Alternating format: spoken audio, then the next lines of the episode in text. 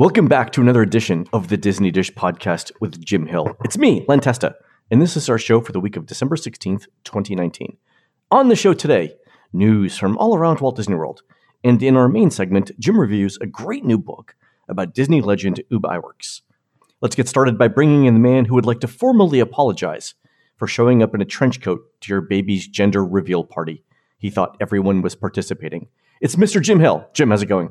I'm still scrubbing off the blue paint, Len. I, I, I don't understand how I misunderstood that, but it, it's a new phenomenon. We're still trying to all get used to the rules. I get it. All right, Jim, let's do a shout out to subscribers over at disneydish.bandcamp.com. Thanks to new subscribers Jeff J, Jay Burnett, and TC Hoff, and longtime subscribers White Angus, Johnny V, and Tom VH. True story, Jim. These talented folks are the understudies for all the shows at next month's Disney on Broadway series at Epcot. I'm just saying, it's unlikely that Josh Strickland and Ashley Brown both get stuck on the Disney Skyliner, hypothetically speaking, on February 10th and 12th between the hours of 5 and 9 p.m. God forbid. But if they do, it's on to fame and fortune for our subscribers. You're going out a star, kid. exactly. Onward to glory. There we go. All right, Jim, let's do the news. Jim, let's start with Rise of the Resistance. Uh, so it's been about a week mm-hmm. since the ride has opened. A couple of things that have held true. Every single review that I've seen of this ride says it's fantastic, my own included. I called it one of the best Disney rides in decades. The other thing is that the ride continues not to operate uh, all that well. So multiple shutdowns uh, every day on it. Here's what you guys need to know though if you're listening. You need to get a boarding group through the My Disney Experience app as soon as you uh, get into the park. Today, the official park opening was 7 a.m. Park actually opened at 6:35 a.m. and all of the boarding groups were gone by 7:15 a.m. So within 15 minutes of official opening or about 45 minutes of actual opening, all of the boarding groups are gone. And that's that's only going to get worse with Christmas, right, Jim? Oh God, yeah. Nobody's debating that it's a wonderful ride, but when people are getting up at three and four o'clock in the morning so they can be at the studios for you know to, to be in line to get in at six thirty. This isn't the ideal vacation experience. No, that's what I was thinking. You know, the um the boarding group and, mm-hmm. and the downtime and the popularity of the ride mm-hmm. is having the exact opposite effect that Disney wanted when it implemented FastPass Plus. Because remember, the the motivation for FastPass Plus was mm-hmm. I've spent ten grand on my vacation to stay at the Grand Floridian. Why the hell do I have to get up at six o'clock in the morning or eight o'clock in the morning to go mm-hmm. to Magic Kingdom to get paper fast passes for the rides I want to ride? Right? Mm-hmm. Why why am I spending all this money and still not getting on the best rides? Hmm. And now we have that situation again. So it, it can't last that long. I'm I'm interested to see what happens at Christmas.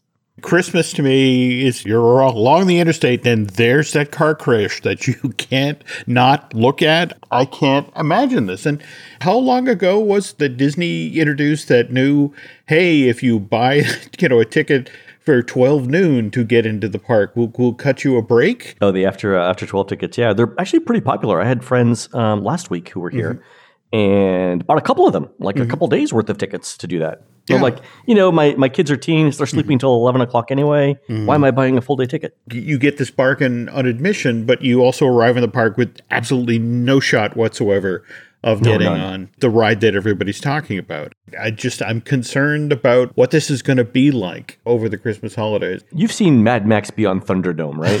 oh, jeez. Let's take today, for example. Let's, let's assume today is going to be what happens at Christmas, right? So Park's official opening is 7 a.m. Mm-hmm. It actually opened at 6:35 a.m. All the boarding groups were gone by 7:15, right? Mm-hmm. So you had to be in the park by 7:15 to have a, a, chance at a boarding group. Could you imagine what the crowds were like that last 15 minutes, or what they'll be like for Christmas mm-hmm. in the last 15 minutes before they know it's going to run out? It's going to be, it will be like some, yeah. Again, it'll be either you know Mad Max Beyond Thunderdome, or it'll be like you've seen those those videos of people trying to get the last helicopter out of Hanoi oh. at the end of the Vietnam War. Damn. It's it'll be like that. Two men yeah. enter, one man leaves. just sort of uh, uh, okay. I, will again just uh, comfortably viewing this from a distance in New Hampshire. Oh, I'm going. I'm going. I'm just going to okay. go see what happens. We actually have people in the park uh, counting, trying to figure out what kind of hourly ride capacity they're managing to get through Wow. Rise of the Resistance. So far, it's it's not been great. And Disney's kind of in a pickle here, right? They've starting next week or starting this week, right? Uh, it's Christmas, so the park hours get extended. You'll see that they uh, they actually switched morning extra magic hours to evening extra magic hours, right? So they don't have to open the park extra extra extra early again. Mhm. So they've got extended hours for Christmas, right? And they, uh, which limits the amount of time that they can work on the ride. That's going to last till early January. Then they've got the marathon, Hmm. and you know people have to people are coming down for that. Then they've got Martin Luther King Day. Then February they've got President's Day and Mardi Gras, and you know March is spring break and April is Easter. And plus, they you know in, on January seventeenth they've got to get Rise open in Disneyland, which means anyone who knows anything on how to finish the ride It goes He's headed to California. Oh. Plus, plus March was it March 4th They've got to open Mickey Minnie's Runaway Railway on time, and they've committed to that date as well. So, mm. you know, you've got like what seventy five days to get these issues right. Okay. I, I, again, I'll, I'm just going to start, you know, collecting money for, for your flowers. Because again, if you if you're in the crowds dealing with this when this is happening, Len, it's been nice knowing you. Well, the thing is, okay, so like like the the park's official opening is seven a.m. and they're changing this every day. So again, if you're going, Yeah. you know, check my Disney experience the night before. And right now, if you if you show up like this week before Christmas, if you show up an hour beforehand, you'll get in a boarding group, right? So the park opened at six thirty-five. If you got there at five thirty, you were fine, right? You got in a boarding group. But Christmas, don't forget, is going to bring larger, more competitive crowds, and I would say two hours is the amount of time you should show up in advance there. Um, yeah, it's gonna be it's gonna be really interesting to see. Any other good news, Len? no, that's actually that's it. Uh, So, here, uh, Jim, I've got I do have one piece of news though for you. mm-hmm. So I was over at the uh, uh, in the Magic Kingdom this morning, over Mm-hmm. at the um, the Art of Disney. You know, the remember the old Main Street Cinema? Yep. Okay, and it's now sort of like a Disney art store. Mm-hmm. Not for nothing, Jim, but uh, I was in there, and the only other people in that store were a bunch of Disney employees with blueprints. Oh, not again. So my sense is something's gonna look look for that space to be undergoing some sort of renovation in the near future. There were a lot of people with a lot of blueprints. Let's put it that way. My guess is this is some sort of other retail space that's going to happen there. Uh, not really a surprise. Disney has had kind of resigned itself to the fact that our shopping patterns on Main Street have in fact changed. Back in the day, they, you had your bank on the right, you had your Photoshop on the right, and so on and so forth. And now we live in a Starbucks world, and nobody's going to the Magic Kingdom to buy art. If they're buying art during their Disney World vacation, most likely they're doing it at Disney Springs. So it's like, Right. why not, you know, use this primo piece of, of real estate in the retail corridor of your busiest, most popular theme park for uh-huh. something that, that people will actually actually want. I just I'm fascinated by what is that in 2020. Right, because you you go from the uh, the confectionery into the cinema and then into the uh, uh, Starbucks. I think there's a store between the 2 It could be food. It could be other retail stuff that you you know that you wouldn't mind carrying around the park. I guess. Yeah, I'm not sure what's uh what's going in there, and it's a relatively small space too. No, no, no, absolutely, absolutely. Yeah. I have heard out ahead of the 50th that they are looking to do specialty retail items, but that just doesn't seem to be the, the space to do that, especially Yeah, with it's it's it's you know. it's kind, of, it's kind of closed off. Yeah, not sure. Okay. We'll see. We'll see what happens. Uh, Jim, speaking of uh, Starbucks, you just mentioned it uh, over at Op- over at Epcot. A temporary Starbucks is opening near Refreshment Port, so our long national nightmare is over. I was about to say yes. Nobody quite likes to deal with the under caffeinated, especially in Epcot. So again, th- th- this is welcome news. So yeah, looking forward to that. Um, still haven't got announcements on where the other things are going, the club cools and and whatnot, but uh, but hopefully soon. Also, um, Jim, have you heard this that the demolition plans for Epcot may have changed slightly? Okay, So you know they're they're demolishing the Innovations Plaza stuff, the uh, the the old buildings Yep. in the in the center of Future World. The interesting thing, if you look at the aerial images that uh, that bioreconstruct puts on uh, on Twitter, it looks like they're um, they're going to demolish a bit more of one of those buildings. I think to make more room for the uh, for that uh, for that multi-tiered pavilion that's going right by the edge of World Yeah. Showcase. I can't tell whether I can't tell whether the um sort of there's that, that overhang Mhm. on Future World West. I Mm-hmm. don't know if that's staying or not. That's the big question. I have heard from a couple of different sources that lake that's off to the side of where the Epcot Experience, the old Odyssey restaurant, is located. Yep. That's where the sinkhole, you know, the, the infamous sinkhole is located. And, you know, supposedly, again, they were just in the process of, you know, in addition to demo, they've been doing some test borings and things like that. And it's just the whole notion of we have this three story building, which is going to be, you know, our beautiful centerpiece of future celebration or, or world celebration. me. Communication world something something something something. Yeah. And it was just the whole notion of you do remember the sinkhole over there, right? Exactly, yeah. Maybe You, you'll learn about it soon enough. If not, so maybe this is more about okay, we maybe need a little more support for this. So maybe a couple of the structures are going down. So I wonder if that's. I wonder if they're dumping the um. You know, like when they had to break up all the concrete and when they're breaking down the buildings. You know, the building that was Club Cool and stuff Mm-hmm. like that. I wonder if they're just throwing it in the sinkhole.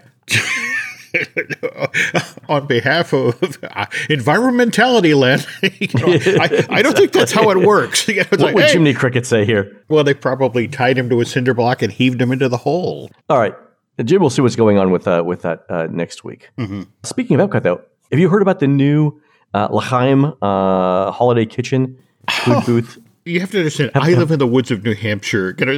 You know, I make the pilgrimage, and and these days it's so much harder, especially where I live, to find a good deli. And the notion that Epcot, this might actually get me to go to Epcot during the holidays. during the holidays, body to body. But you know, the whole notion of you know pastrami, actual pastrami inside of Epcot. Oh my God! I thought it was a gimmick, right? When I first saw it, it's uh, so it's between Morocco and France. Mm-hmm. So it's I, and I walk through that area a lot because I park in. I generally park at the Boardwalk or Beach Club when I go into Epcot. It's just it's just easier. So I walk mm-hmm. by this area a lot. And I thought it was a gimmick, you know, the first mm-hmm. couple times I saw it. But but I was there last week, man, and every single thing on that menu is fantastic. So you're right. There's a there's a pastrami on rye with house made pickles and actual deli mustard, which is amazing. I mean, it's it's it's like a little slice of New York, right? But the the uh, it was cold when I was there last week. The smoked salmon potato latke is fabulous. Also, you can also get latkes with uh, latkes with uh, sour cream, which is great Okay. for uh, but but for dessert, jelly filled donuts and black and white cookies. I mean, it's the quintessential Jewish New York experience in the middle of Florida. It's fantastic. and, and the egg cream, the egg cream, you know that that oh, oh this is I'm you know I, I got to tell you, Len, since Joan and Ed's the deli up in in Natick, Massachusetts shut down, and then I don't even want to talk about what went on with the you know the Stage or Deli and the the others in New York, and the fact that Oh yeah, all of these sort of signposts of those of us who who love the deli experience that they, you know they, they've disappeared. The fact that this is here is just for me just so exciting. I, I cannot wait to try this stuff out. you mentioned the deli experience. So we have we've got a deli around the corner uh, when uh, it, from my apartment in New York, and when I'm there, Laurel loves to go for lunch, and normally I get I, I'll get a sandwich. Like I like I like turkey or you know or pastrami or whatever. Mm-hmm. Today I decided to order a hamburger, mm-hmm. right? And so Laurel and I are sitting across from each other at a table, and the woman who clearly has owned the the deli for like 70 years mm-hmm. is taking our order uh, our order, and so Laurel orders whatever she orders, Yep. and I'm ordering my hamburger, and then at the last minute I'm like. Can I get cheese on that? And the woman looks at me. The woman looks at me. And she looks at Laurel, and Laurel says, No, no, you can't. and the woman just kept writing. Oh, didn't, didn't say a word, didn't arch the eyebrows, just took her eyes off the pad. Yeah. The notepad looked at me, looked at Laurel, and was was basically telling Laurel, like, you handle this idiot, not me. the schmuck over here. oh, I, honestly, like, yeah, you know what? Never mind. So, No. so no, no, no bacon on that too. No. Oh, you're oh, killing me. No, that that's, that's why you go. She looked at me know. like, like, give me strength. No. and then looked at Laurel like, like, you live with this on a daily basis. Dude, This, this is what you chose. this is what I love about the daily experience. You have these employees who've worked there for decades. Who are like, no, you're not having that. No, exactly. That's what it was. No, No, no, no, you're not. they're- We could, but we're not. There we go. So Exactly. So anyway, all right, Jim, let's take a quick commercial break. When we come back, you're going to tell us all about the new book that's come out about Disney legend Ub Iwerks, right? yep. We'll be right back.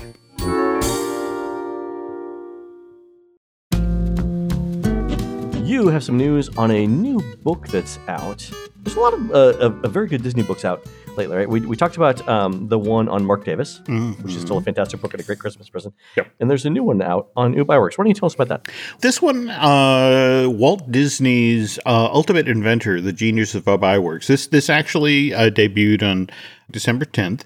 It's written by Ub's son, Don Iwerks, who who's an actual Disney legend in and of himself. That he was inducted into the company's Hall of Fame back in September 2009 for his work on Captain EO, which you know seamlessly combines on-screen footage with in-theater effects as well as the onboard projection system that makes Star Tours possible. And Really? So, so Yeah. uh, modern theater ex- experiences at Disney, and then uh, modern simulators. Yep. If we're going to talk about Don writing a book about his dad, we should talk about a project that Don worked on with his dad. And that's that, you know, that staple of the Disney theme parks, the Circle Vision show. Oh, got got two new ones coming up, uh, or at least one new one coming up uh, next month, right? we got the uh, Yeah, yeah. the Canada Far and Wide, right?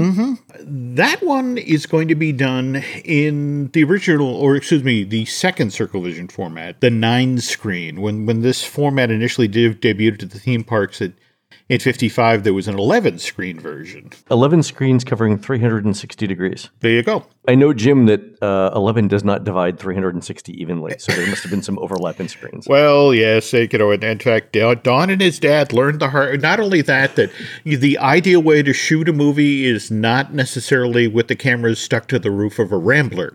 Huh. We'll get to that story in a sec. We were supposed to get four brand new films in 2010 over at Epcot. We were supposed to get Awesome Planet, the update of Circle of Life over at the Land. We were also supposed to get the Beauty and the Beast sing along that's going to be swapping in the little theater there. But we were also supposed to get Wondrous China, which, What's coming, right? well, slower. Oh, right. Yeah, yeah, yeah. Yeah, I mean, I, I've been told by friends at the company that the tariff battle between the Trump administration and the Chinese government, this was one of the casualties.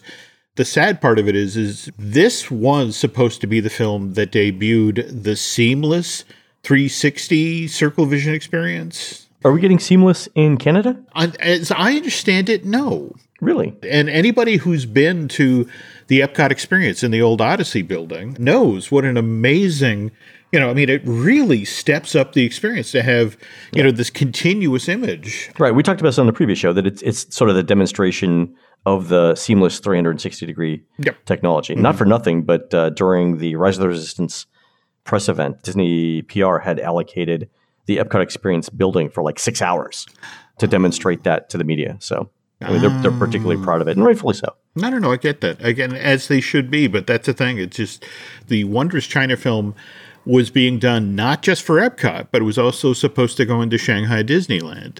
And so the fact that you know we're in this political tug of war situation, it's not just one theme park that's being screwed up by politics. But well, anyway, I, all right. To get back to the Circle Vision story. Okay, so the story starts in the late 1940s, early 1950s, which is when television's on the rise, and ex- most executives in Hollywoods are terrified because this little black box with all of its free entertainment is cutting into movie ticket sales. It totally did. The one man in Hollywood who is not frightened of television is Walt Disney.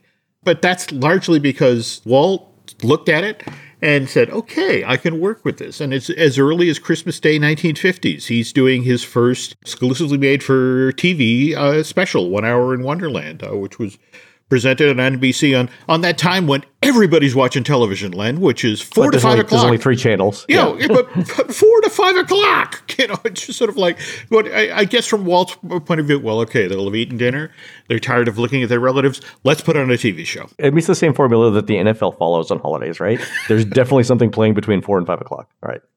Okay, so Walt right off the bat recognized the potential of television. In fact, that's honestly why he cut that deal in September 53 with ABC to do a weekly series. And uh, whereas the other studios in, in Hollywood, they basically declared war on television. They were like, you know, whatever we need to do to battle the little black box, let's do it. And in fact, they thought the way to go after the little black box was with the biggest possible screen. Right. Provide something that you can't get in your home. That's it exactly. So September sure. of 52, we get Cinerama debuts.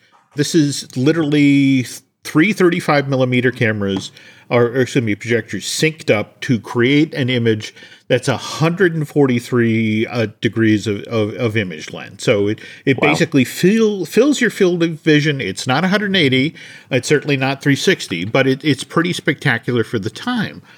But the problem was from an exhibitor point of view it's like the only way i could show a movie that's in this format is a i build a brand new auditorium you know, build a brand new projection right. booth with three projectors as opposed to one, or I have to take one of my existing auditoriums and retool it for this format and and hope to God that it's not the next 3D, that you know something that they only make a couple of movies in and then you know right. abandon. And in fact, you know, a lot of the exhibitors were right. You know, the format was debuted in 52. It wasn't till 62 that we saw our first real movies made in, in Cinerama, the uh, the Wonderful World of Brothers Grimm and How the West Was Won. I don't know if we talked about it on the show, but you and I have talked about the first set of Cinerama films, and the first one was basically this is Cinerama, right? Yeah, it's and it you know a it, demonstration of the technology. Don Iwerks looks at this, and for example, the famous footage of I want to say it's the the roller coaster at Coney roller Island. Roller coaster, yeah, yeah. This is Cinerama, yeah. And it's like, oh, you know, this is cool. But you know,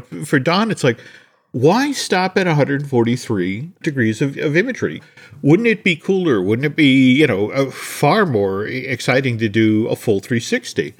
And right. so he and his son Don sort of uh, noodle away at this idea. And as you mentioned, they initially come up with this 11 camera rig. And now they turn to Walt and go, hey, we have this idea. And this is January 55. And Walt Disney has just decided after, you know, it's like, okay, Tomorrowland, we're not going to have ready till December of 56. You know, we just don't have the money. And it, January, he changes his mind. It's like, okay, we have to have Tomorrowland for, for opening day. And, and that's July 17th, 55. And so they start throwing up the steel for the buildings with no idea of what's going into these things, Len. Don begins his pitch to Walt about, "Hey, I got this idea. We'll do this this thing with a you know eleven cameras." And, and Walt, good, fine, yeah, great. Uh, by the way, could you shoot that like now? You know, because I need something in July. And so it's worth noting that the very first uh, attraction that was shot in this format. And by the way, at that point, it was called Circarama rather than Circle Vision because the American Motor Company was, was footing the bill now for not only construction of the theater, but also underwriting the cost of the movie. Okay, so Sir Car, C A R. There we go. Okay. All right, so it's it's now time to shoot the first movie. You know that's going to be shown in this theater, and it's called a tour of the West. Though, if you talk with old Disneyland veterans, the real name of the show should be anything you can shoot in like a day and a half that's around LA, you know, because we need this thing for July. so a tour of the, wor- the West is basically uh, East Los Angeles out to the desert. No, that, that's it exactly. that, that, they do things it's like technically the West. It's not false advertising. It's the West. They shoot the, uh, for example, the Los Angeles freeways, or they do the actually the the footage that sort of lifted its idea from the the roller coaster at Coney Island thing is they they put put the rig out on Wilshire Boulevard and under crank so it looks like you were speeding through that stretch of, of Los Angeles. Beverly Hills. Yeah. but to make sure that it actually had some footage outside of LA, they sent a camera crew out to the Grand Canyon and they uh, Utah's Monument Valley, where yeah, the, sort of the classic Western scenes, right? Anything, anything, shoot what John Ford would shoot. Yeah, but see, the, no, that's the problem. John Ford had the luxury of I just take, pick the prettiest butte, and and whereas Don and Ub learned the hard way that you know, okay, that looks lovely, but behind us is you know a trailer park. yeah, exactly. You know, we are yeah, a, a, full oh, decade away point. from uh, Lady Bird Johnson's "Keep America Beautiful" campaign and there were billboards everywhere. Oh, that's right. Yeah, because in, in a, standard film like John Ford, this is a great point. You only have to worry about what's in front of the camera, but in a Circarama film, oh, yeah. you've got to worry about what's all the way around you, and that's that's much harder to uh, to do location setting for. And, wow, and, good point. And think about this, Len. You are you, you know you are using magazines that only have 200 feet of film in them at any one time. And if when you go to reshoot, you have to reload all 11 cameras. 11 of them. The fact that they got this thing shot, they got it back to California, they got it edited. In fact, I'm I'm I, as I'm told the score was by Buddy Baker. So the next time Yes, you it was. all right, there we go. So they get it open, and oddly enough, it's one of the only attractions on opening day at Disneyland that does not break down, and it wows people, and you know, just it's a hit right out of the box. So jump ahead to 1958 now. The 1958 World's Fair in Brussels is looming. And you know, Walt has this technology. Again, they have this film that was shot you know, on a dime, as close to LA as possible, and it's just sort of like you know, I would really like us to take another swing at this, but you know, a larger canvas, like say the entire United States, So he sends the team out. sends team out. They have more time, they have more money, and they shoot America the Beautiful, which is one of the hits of the 1958 World's Fair. So much so that they bring it back to Disneyland, and in March of 1960, it's now a featured attraction in Tomorrowland with a brand new sponsor, the Bell Telephone System. And but this is also where Walt gets the idea of wow, we really do want to do World's Fairs from here on in because we get to make brand new shows for the parks on somebody else's dime. So th- this is where the battle plan for the 64 World's Fair comes from. Anyway, jump ahead to 67. We have a brand new Tomorrowland, and we debut a brand new version of the America Beautiful film. Only in this case, we finally switched over from the 11 cameras to the 9 camera version of Circle Vision. Okay. Everyone loves this movie, so much so that when Walt Disney World opens in October of 71, uh, by the time they finally get the Tomorrowland Theater open, which is uh, Thanksgiving, they also are showing uh, America the Beautiful. But Monsanto, who is sponsoring the attraction for at, the, at Walt Disney World's Magic Kingdom, they insist that they get you know whatever guest comments that are made about this three Circle Vision 360. Sure. And a lot of guests actually swing by City Hall and like, hey, I can't help but notice that's a film from the '60s because the cars are out of date, the clothes are out of Right. date. It's it's 1972 at this point, right? It opens Yeah. it opens late November of 71. yeah, They and probably so, start seeing comments in 72. yeah, and so Monsanto is like, hey, hey, hey, what were you guys going to do about this? And WED's like, all right, cool, we can handle this. But they decide, all right, let's go bigger. Instead of just shooting the United States, let's go around the world. And so that's why in March of 1974, we get Magic Carpet Round the World. Ooh. You gotta love Disney guests because what do they do with their brand new film? They go down to City Hall and complain about where did the America show go? Oh god. you know, um, which I- you know, in hindsight, 1974 American Bicentennial is looming. It's like Yeah. maybe the- Okay, I get it. not Okay. the, the greatest shot. So, uh, you know, Disney takes to heart the, the complaints as well as the pressure from Monsanto. They actually send a film crew to Philadelphia, which is doing the very first of the bicentennial activities and gets footage there, which they then cut into the old America, uh, the beautiful film. And that then runs. uh, And I've, I've shared with you uh, our friend Chris Ham's uh, footage of the behind the scenes shooting of this film, right? I, yeah, and it's just. So our friend, a friend, a friend Chris, who uh, Mm-hmm. who had access to the Monsanto archives, actually got a uh, a copy of the making of film for America the Beautiful, and it includes, like, to your point, they, they they mounted these nine cameras on the back of a station wagon, Mm-hmm. especially customized station wagon, and and drove it up to Independence Hall in Philadelphia, and they they mounted it on the bottom of a B twenty five bomber and flew it over cities, Mm-hmm. which I'm sure was uh, went over really well in Europe. But sure, why not? Yeah, but we have the we the behind the scenes uh, uh, shooting and uh, is is really interesting. They also uh, did it around the uh, the St. Louis Arch as well. I believe was the other not. piece. It, it, it, I- again, I just I, I'm I'm always impressed at the efforts these guys put in to get the shots that they get. And as we mentioned, every time they do this, this is the era of film. You know, the mm-hmm. whole notion of, okay, let's fly over the arch one more time, let's pull the rig back into the plane, let's change out all the film magazines. I mean, it's just right. ridiculously expensive, labor intensive process. And for some of these things, it's not like you can say, you know, like you can now, oh, we'll, fi- we'll fix it in post production, mm-hmm. right? Oh, no. We'll, no. we'll remove that cloud or we'll, you know, yeah.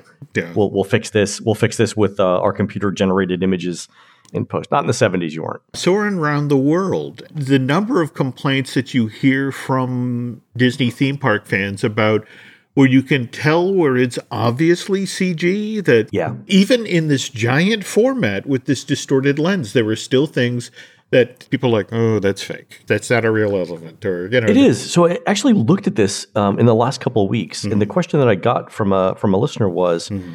Lot, lots of people are complaining about the CG images in Soarin' Around the World, uh, but if you look at the guest satisfaction surveys for it versus the original film, is there any difference? And it turns out there's not. Mm-hmm. So it's a vocal minority of people who, granted, we're, we're theme park fans and we know what it should be, mm-hmm. right?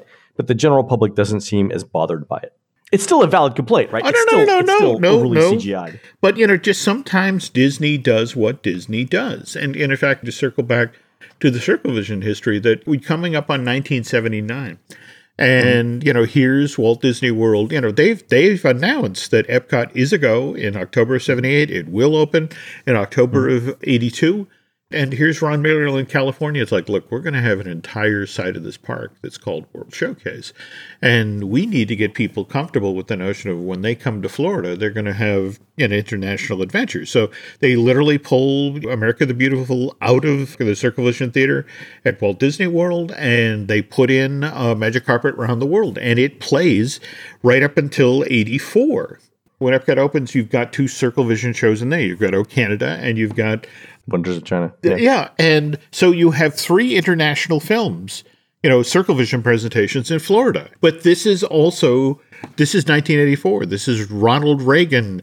It's Morning in America. Oh yeah, 80 to 84, right? Yeah, yeah, yeah okay. and, and not only that, but 84 is when the Summer Olympics are going to ha- happen in LA. And so yep. Disney feels like, all right, okay, we need to do something that much more American. And they produce uh, American Journeys, and another Circle Vision film, which debuts a week or so before the Summer Olympics debut in LA, and it doesn't open in Florida till I want to say September that same year. And I don't know if I remember this one. What was different between American Journeys and the original America the Beautiful film. What they tried to do with this one is mm-hmm. they wanted it to be more of, for lack of a better term, a poem. You know, for example, there's there's a famous scene in, in this one where you it's you, it's in Vermont. You know, it's the height of the fall colors, and you you roll up to and go through a covered wooden bridge. You know, right. Okay. I remember that part. Yeah. It's more about let's celebrate sort of these classic images of America as opposed to let's fly over the arch. It's less about the engineering skills of America, the, the but you know the thing that we hold close to our hearts.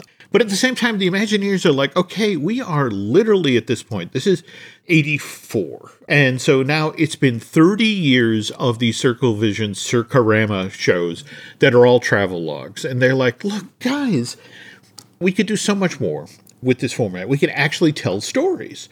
This is at the point where they're developing Euro Disneyland. They know they're going to be doing, rather than a Tomorrowland, they're going to be just doing a Discoveryland that celebrates H.G. Wells, Da Vinci, and Jules Verne. Mm-hmm. And the notion is, well, why don't we use this format to tell, say, the life story of Jules Verne? And that then mutates into the Visionarium presentation because this is for a European park. They shoot all over Europe. They're shooting at Red Square in Moscow. They're they're under the Arc de Triomphe in Paris. They're at Charles de Gaulle Airport, uh, Neuschwanstein Castle in Bavaria. They even put Jules Verne at one point under the seas in the West Indies, where they shot Twenty Thousand Leagues back in the fifties. Wow.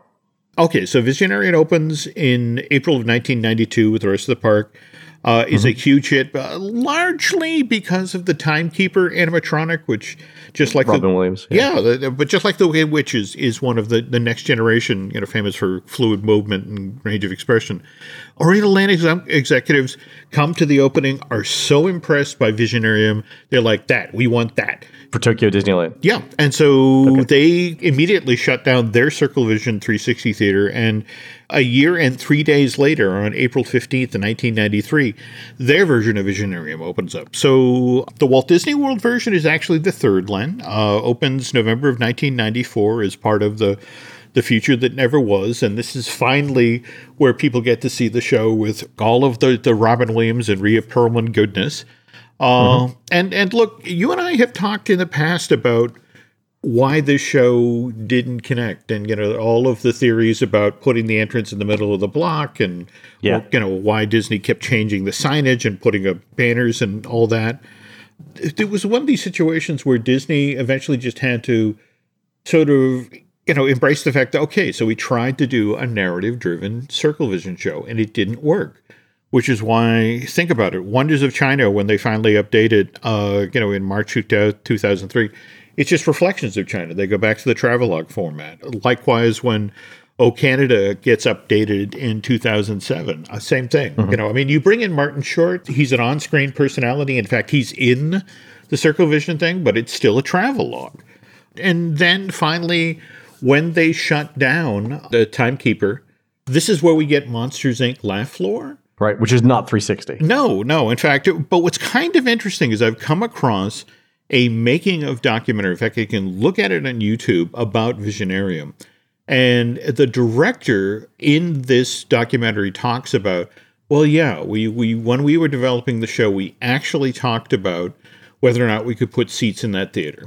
In the end, it was just, but you know, the thinking was, well, it'll limit the angles we could use. You know, that Right. if we no one's gonna no one's gonna turn all the way around while sitting down. Mm-hmm. one of the reasons that circle vision shows aren't as popular as they used to be is the fact that you know if you factor in the uh, the increasing American waistline coupled with the fact that you have to stand up for 17 to 18 minutes and in fact you know, how many times have you been in a circle vision presentation where the cast member is like please do not sit on the lane bars you know just Yeah. Don't don't don't sit on the railings. Don't sit down. yeah. Yeah. Yeah. Yeah. Just get, you know, get to your feet. So the Imagineering story that's been airing on Disney Plus is actually shot by Leslie Iwerks, who is Ub Iwerks' granddaughter and Don Iwerks' daughter. Uh, and she, at the, over the, pro, the the course of the show, I think it's the, the fourth episode, Hit or Miss, where she talks with the Imagineer Mark Sumner, who built Soarin' uh, over California, you know, out of an erector set they got as a kid. But he was talking about how, if you really want to be blunt about it, Soarin' really is our generation's circle vision. We get that Coney Island roller coaster, uh, Mulholland Drive, you know, Wilshire Boulevard traffic sensation off of this ride mechanism, which people think that the Soarin' mechanism is twisting and turning to give you that sensation. And it's like, no, it, it's not moving at all. You're, you're literally lifted up in this space, and then we blow air on your face, and your brain is doing all of the, oh my God, I'm moving. It works. Yeah, we've already talked about uh, Soarin' Around the World, which was the, the follow up to Soarin' Over California. And for a time for Shanghai Disneyland, the show that was in development was Soarin' Over Fantasy. So, but with the notion of we go, we sort of split the difference. We do kind of a narrative show. So, for example, you would fly over the Beast Castle and swing by the ballroom and be able to look in just as uh, Belle and the Beast are having their, their romantic waltz, or fly over Agrabah as the genie's leading the Prince Ali parade through the streets of that city, or fly over Neverland when Peter Pan and Captain Hook are high up in the rigging of the Jolly Roger having an epic sword fight. But in the end, because Disney's own research showed that folks on the Chinese mainland just don't know the Disney characters as well as we do here in the States. In fact, their knowledge is basically Pixar and post Tangled. Those are the characters they Wow. know. Very recent. Okay. Yeah. So we have uh, January 17th, first day of this year's International Festival of the Arts of Epcot. We've got our brand new version of the Canada 360 film, Far and Wide. And I have to admit, as a longtime fan of SCTV, I love the fact that they replaced Martin Short with Eugene Levy and Catherine O'Hara, who were, you know, members of the first cast of that show. Yeah, so they're basically going going through the first uh, season of SCTV to get people. Yeah, uh, yeah. That said, it's a process. You know, I don't know quite how the folks in Canada are going to feel about the star of Schitt's Creek, you know, starring in this this travelogue. But on the other hand, that film is is you know a CBC production, so look, it's all Canada, it's all good. You, you can't get more Canadian than that. Yeah, but uh, I'm I am honestly more intrigued by Wondrous China, but I I don't know what to tell people in regard to when that's finally going to show up in Epcot. As I understand it, it's shot you know but the, it's it's getting things to clear through customs it's getting officials to sign off on footage and Disney finds itself in this this hard place between the Chinese government and the Trump administration, and right. doesn't want to anger either. But you know they wanted to have this thing up and running in 2020 because it's just the notion of, well, geez, if it goes up in 2021 between Ratatouille and Guardians, it's going to get lost. Yeah, yeah, no. So it's like you know they wanted to give this its sort of own special window of time. But look, folks, if you want to experience the the seamless projection technology, head over to the Epcot experience. I mean, it, it, it is it's a, it's a dazzling presentation. And certainly when it finally goes live in the Chinese pavilion, I bet it will be equally dazzling. But going forward, it just I'll be intrigued to see if, you know, further on down the line, uh, we see Canada far and wide embrace this. Looking forward to uh, to seeing it. And Jim, what was the name of uh, Don Iwerks' book again? This is Disney's Ultimate Inventor: The Genius of Ub Iwerks, and so many great stories, you know, both about Ub's dealings with Walt himself and all of the wonderful technological breakthroughs that we enjoy in the Disney films because of, of uh, Sizewell, or for that matter, the bird attacks in Alfred Hitchcock's The Birds. That that mm-hmm. was Ub's work. He came up with the process that, really? that, made that possible. But you'll learn more it, about. It wasn't that. just throwing a bunch of millet spray on uh, on actors. that, that's right. Here, millet just, spray and honey. Yeah, just hold this seed bell, okay? You know. exactly.